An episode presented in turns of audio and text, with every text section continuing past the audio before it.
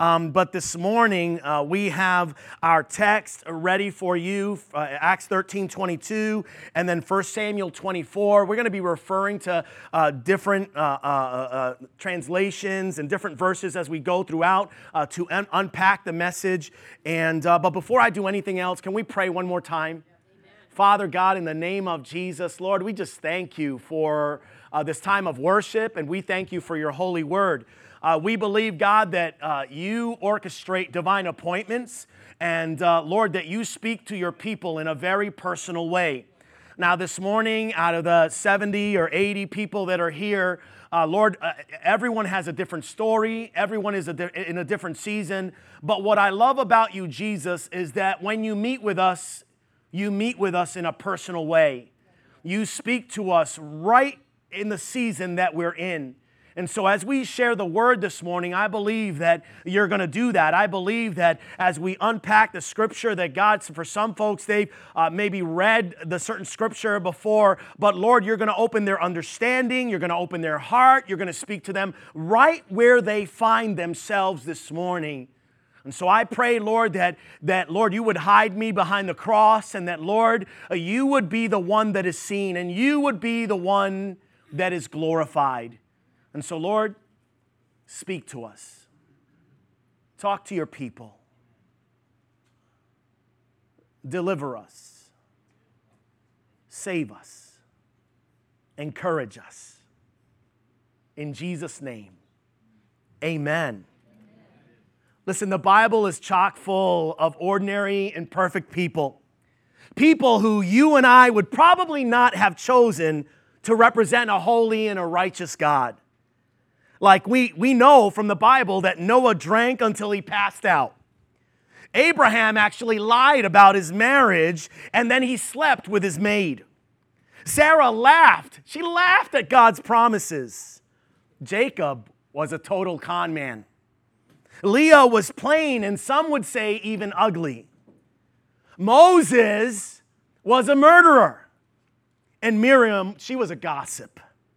Story after story is, is marked by scandal, stumble, and scheming. In fact, many of their antics and attitudes would make you think that, that we were talking about the Saturday night crowd at the county jail instead of the Sunday morning crowd at church. So, what few angelic halos you might think that people in the Bible wore, there are many among them that could probably use a little bit of straightening and maybe even some polishing. King David was no exception. The truth is, David was far from perfect, and the Bible, it makes absolutely no attempts to cover up his flaws. And yet, despite them, God Himself declares in our first text, let's go there, Acts 13 22, that I have found David, son of Jesse, a man after my own what? One more time. Another translation says that David was the kind of man that God wanted and that he would do all that God had wanted him to do. That's quite the statement. I mean, God looked at the heart of King David and saw a heart in pursuit, uh, in pursuit of his own. And so, regardless of his flaws and regardless of his failures, God saw more in David than anyone else could see on the surface. Aren't you glad that God looks past your surface? I, listen, I don't know about you, but I would love to be remembered as a man after God's own heart. The question is, what can we learn about David's heart? How can we apply that to our own lives as we pursue Jesus today? Uh, a couple weeks ago, we learned that uh, the prophet Samuel anointed young David as the soon to be king of Israel. And we, we talked about David having a hardworking heart. We said that he had a humble heart. And we even said that David had a, a hallelujah filled heart. Last week, many of you know the story uh, as David faced uh, the giant Goliath. We saw in him a committed heart, a confident heart, and a courageous heart that really it lined up with God's heart. And so this morning, we're going to pick up David's story in the aftermath of that great triumph, right? That story that many of us know, David and Goliath. See, David, he, he had just accomplished a great thing. I, I mean, it was nothing short of a miracle that his great victory over a giant was a spotlight of great hope for the nation.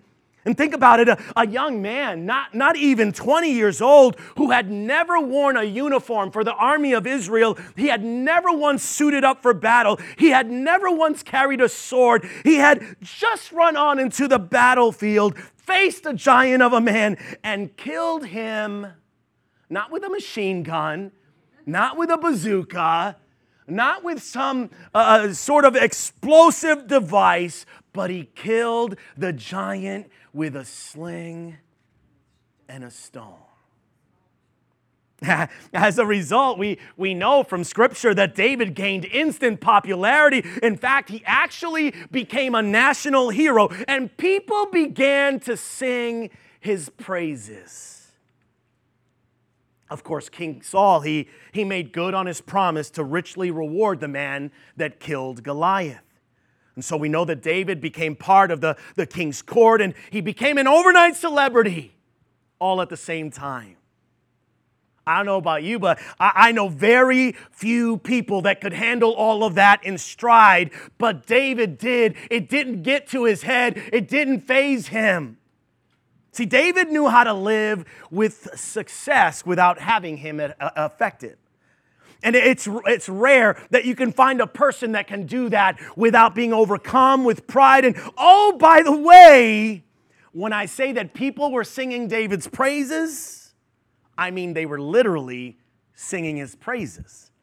The Bible actually says in 1 Samuel 18, in verse 6 and 7, that when the victorious Israeli army was returning home after David had killed a Philistine, women from all over the towns of Israel came to meet King Saul and they sang and danced for joy with tambourines and with cymbals, and this was their song.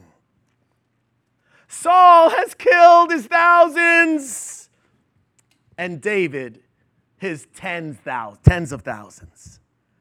I listen, I'm not familiar with whatever the melody was to that song, but I'm pretty sure that the lyrics probably struck a chord with King Saul, and I'm thinking it wasn't good. See, King Saul, he may have been kind of like the big man on campus, but he was one very small man when it came to his character. He, in fact, he, he couldn't bear to watch someone so young in age and in experience rise above him, both in bravery and in popularity. In fact, the Bible says in verse 8 that Saul became very angry and kept a jealous eye on David. You, have you ever known someone to be jealous of you and all that that carries with it? Some of you, you know what I'm talking about.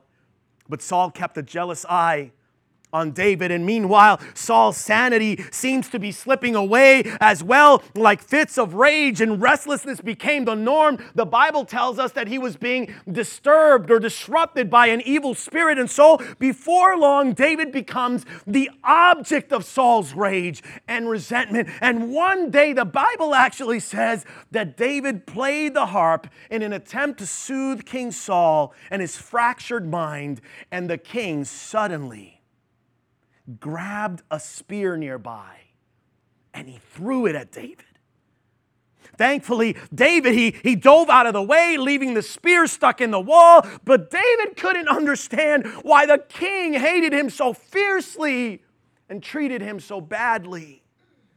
In fact, when King Saul wasn't trying to trick or convince David into marrying one of his daughters, and if you've read the scripture, you know about the switch and bait that he did, that he would say, You can marry my daughter, such and such. And he would show up, and, and, and the king would deliver another daughter. That's got to mess with your head a little bit.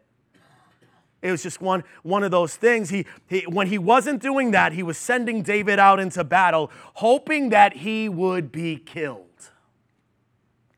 Saul recognized before long that the Lord was with David. And so while he was afraid of David, really that was at the root of, of much of what he was doing and acting out is he was he was afraid of David. His attempts to harm David increased, and so eventually David was forced to flee. And he became a fugitive in the wilderness of Judea, but he wasn't alone.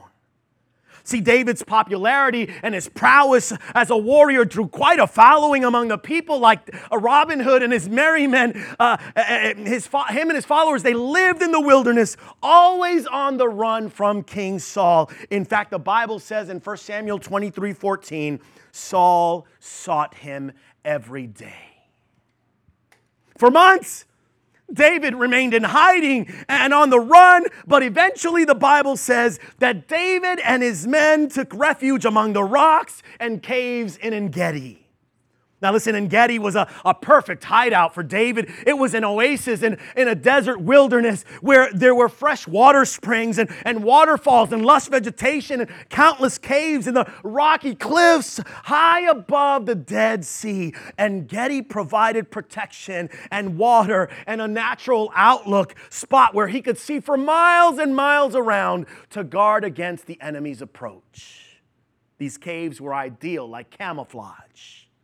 Somehow, Saul got word about David's location, and so he actually chose 3,000 elite troops from Israel, and they went to Engedi in search of David and his men. This is where we pick up the story that reveals further the heart of David. The story is found in your second text, in our second text this morning, 1 Samuel 24. 1 Samuel 24. After Saul and his men had spent the better of a day scouring the rocks and cliffs unsuccessfully, he decided to head back home. But first, he had to make a pit stop. The Bible says in 1 Samuel 24, verses 3 and 4, that at the place where the road passes some sheepfolds, Saul went into a cave to, number two, relieve himself. As it happened, David and his men were hiding further back in that very cave. Now, listen, it's your opportunity, David's men whispered to him. Today, the Lord is telling you, I will certainly put your enemy into your power to do with what you wish. I love how real the Bible is. I, I, I love uh, th- th- this very holy book that God has given us is full of real people and real events. And listen, this unique story is living proof. Like you can't make this stuff up. And in the midst of his mad dash for revenge, King Saul must answer the call of nature. And, and, listen, I can tell some of you are uncomfortable. You're like, Pastor, you're spending way too much time on this verse, and it's not comfortable to talk about number two in church. And well, well it's the Bible. We're going to talk about the Bible. And I love the way the King James Version translates this verse. See, it just wasn't proper to talk about such things in those days, and so they used a very interesting phrase Saul went in to cover his feet. Saul went in to cover his feet.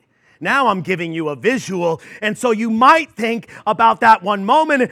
Uh, Saul finds himself crouching in, in privacy, in the privacy of a cave, and not just any cave. He literally, he walks right into the mouth of the cave where David and his men were hiding.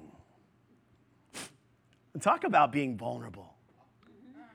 It was bad enough for the king to be seen at that moment trying to relieve himself, but to be in the very presence of the enemy that you are hunting is just crazy. With his eyes dulled from the desert sun, Saul doesn't see David or his men, but they sure see him. In fact, their, their eyes, they widen, their minds race, and, and their hands reach for their daggers. See, one thrust of the blade will bring Saul's tyranny, and they're running to an absolute end. And so one of David's men whispers, bright idea, hey, here's your opportunity. Another one tries to make it sound spiritual. This has got to be a God thing, David.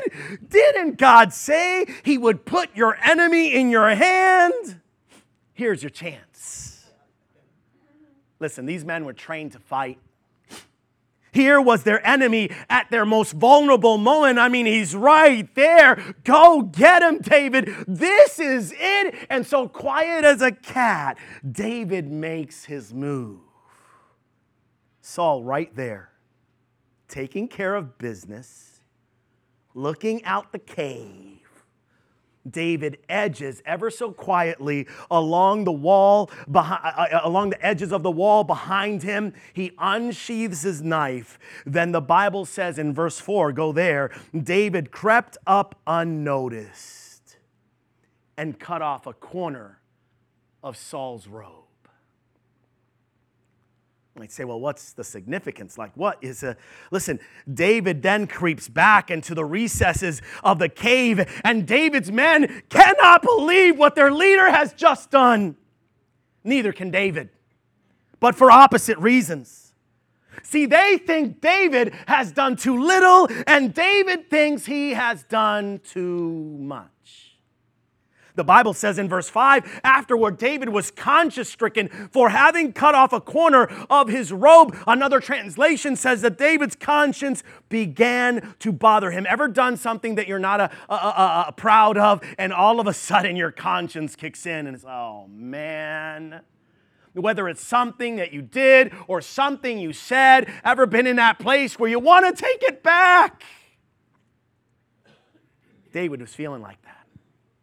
See, David, he scolded himself and he scolded his men in verse 6. And in the message Bible, David says, God forbid that I should have done this to my master, God's anointed, that I should so much as raise a finger against him. He's God's anointed.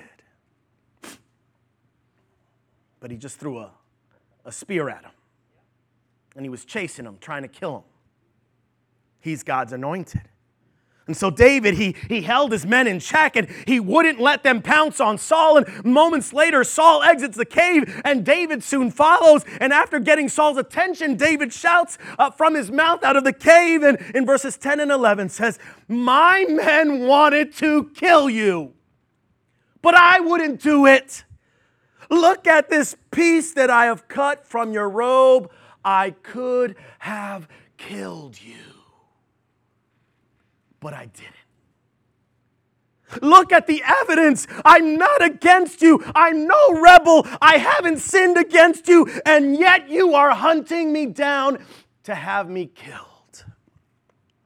Saul looks up He's stunned. He, he wonders aloud who else in the world would let his enemy get away when he had him in his power. May the Lord reward you well for this kindness that you have shown me today. Saul then leaves in peace, and David is free, if only for a while. And so, once again, we ask, what does this story, our text this morning, what does it teach us? About the heart of David. And this is what I want to leave you with today. There are three, three things that it reveals about the heart of David. And the first thing that it reveals is that David had a focused heart. Would you say focused with me this morning? One more time, nice and loud. One more time. See, David faced Saul the same way he faced Goliath by focusing on God. And when the soldiers in the cave urged David to kill Saul, look who occupied David's thoughts in verse 6 the Lord forbid that I should do this to my Lord and my King. I shouldn't attack the Lord's anointed one, for the Lord Himself has chosen him. Did you notice? It's right there. Three times in one verse, David mentions the Lord. The Lord forbid, the Lord's anointed, the Lord Himself. David displays what I would call a God saturated mind. The Lord Himself dominates his thoughts, and He wants the Lord to always dominate his behavior. That should be our prayer. Because a lot of times we do life and we do church and we do circumstances of life and we can appear very holy and all together. And at the moment, we can say all of the right things. But when you put us in the pressure cooker, when you uh, send some resistance our way, when we face things in life that are out of our control, how we react and our behavior does not line up with what we say our heart is. Same was true on the battlefield for David when he faced Goliath. See, the soldiers, when he faced Goliath, they mention, they say nothing about God. The brothers, David's brothers, they never spoke the name of God. King Saul never sp- mentions the name of the Lord, and Goliath only uses the name of the Lord as a cuss word. But David, but David, he takes one step on the stage and he raises the subject of the living God, the Lord Almighty, the God of the armies of Israel. No one else even discusses God, but David discusses no one else but God. How might your attitudes and your actions change if God became your primary focus? If you intentionally focused on the living God. See, when we lose our focus on God, we tend to focus on ourselves which makes us prone to selfish and, and stupid decisions and choices.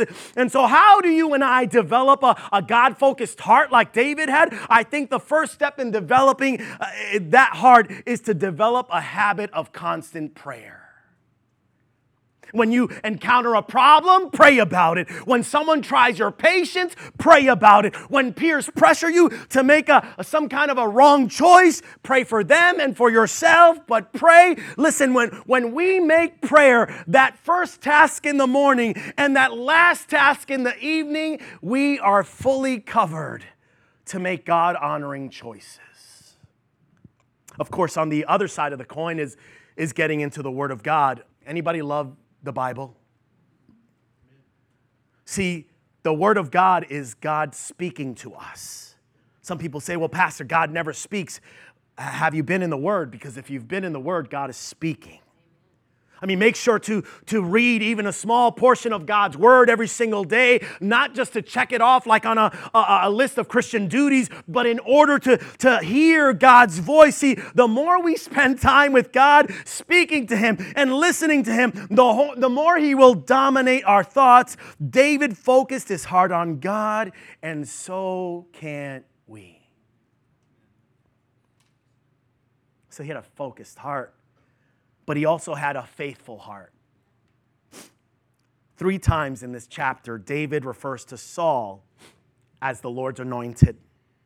Despite Saul's disobedience to God and his roller coaster sanity, Saul remained the rightful king of Israel. In fact, as David exited the cave, he called out to Saul in verse 8 and he calls him, My Lord, the king. And when Saul looked back, guess what David did? David fell on his knees and bowed down in reverence. Again, we kind of isolate scripture sometimes, but you've got to think of the full context. This was the same King Saul who tried to have him killed. This was the same King Saul who threw a spear at him, trying to take him out. And yet, David recognizes that he is still Lord and King.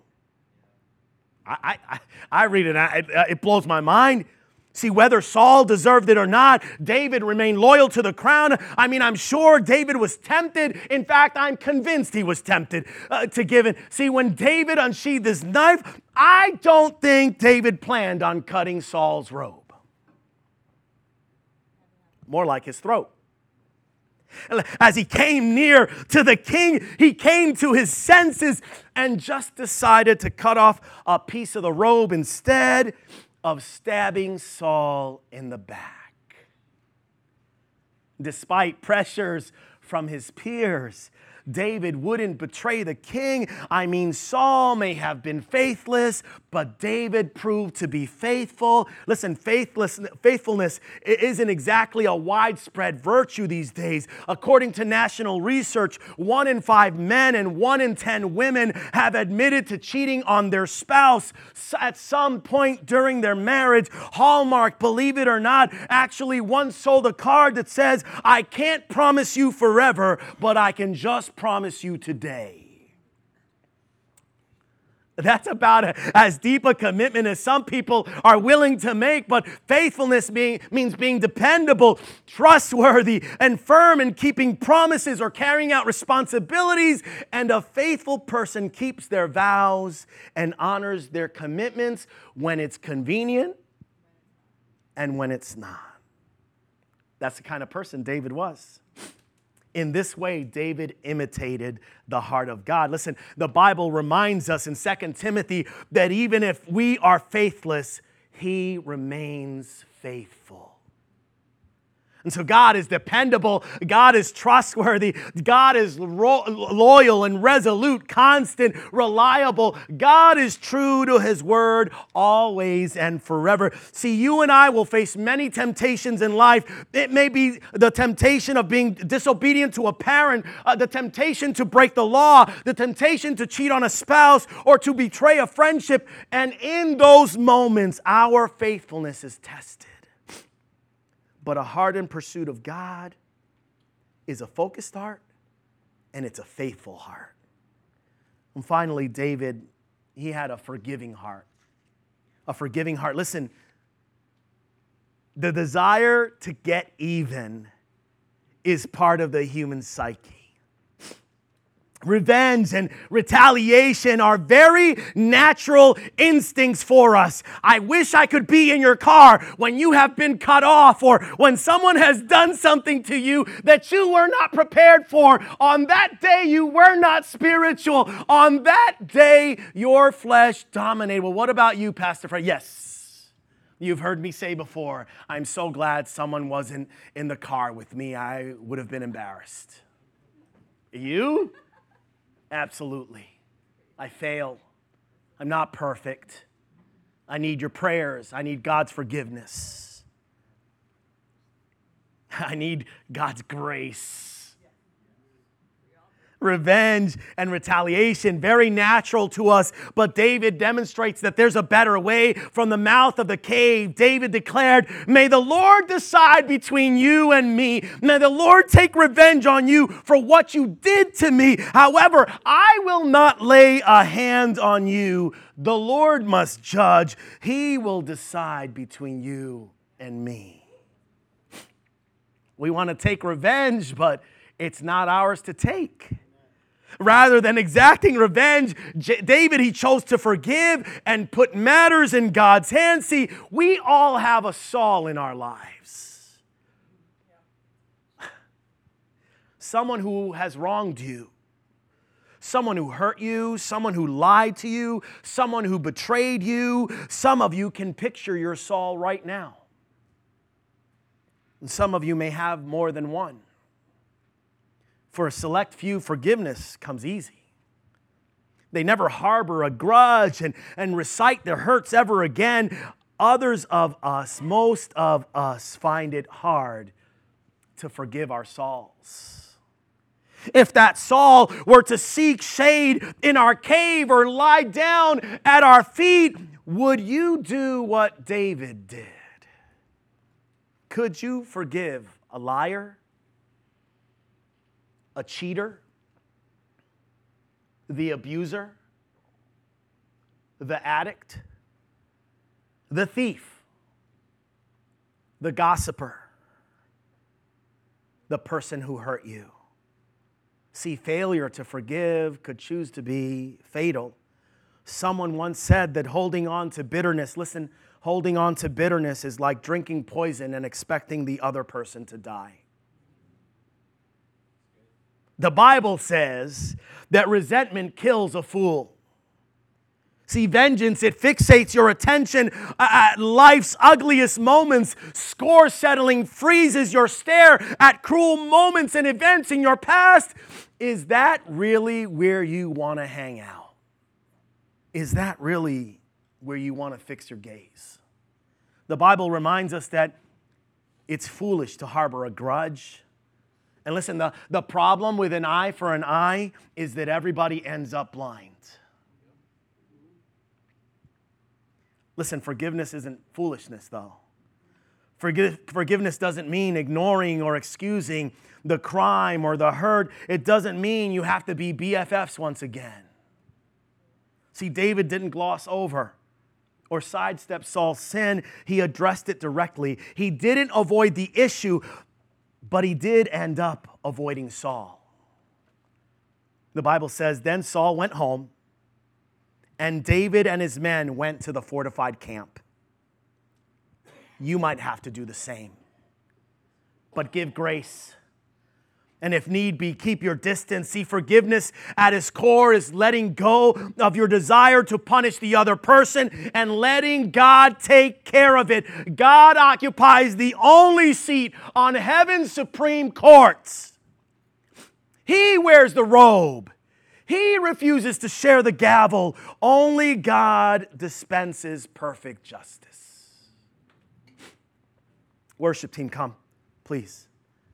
In fact, taking revenge, it removes God from the equation, and vengeance is God's job. And so leave your enemies in His hands, uh, those that hurt you in His hands. And besides, at the end of the day, we give forgiveness because we've been given forgiveness. And like Saul had been freely given forgiveness, we, like David, can freely give it.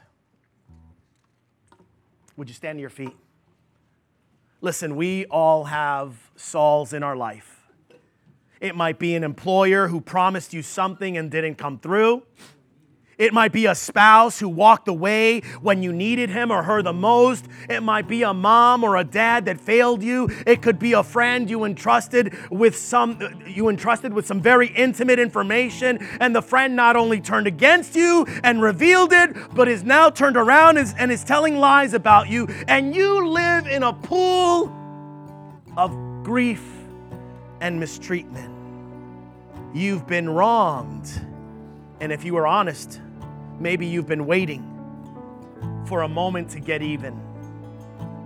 See, David, he had this opportunity, but he made a better choice. And that choice, listen, that choice made in a dark cave in the rocks of En Gedi revealed a God focused, faithful, and a forgiving heart. What kind of heart do you have this morning? Every head bowed, every eye closed. Hallelujah. Jesus. This has been a divine appointment this morning. I truly believe that every time we gather to worship and to take in the Word of God, that God lines up appointments. That God says, Today is your day. You've been putting this off, you've been carrying this burden. You've been allowing the bitterness to eat at you. Things are taking place in your life that I never assigned, things that I never desired for you. You have made choices along the way and or are making choices today, but today is the day of your freedom. Today is the day of your your victory. Today is the day of your breakthrough. And so God says, How is your heart? What is the condition of your heart right now?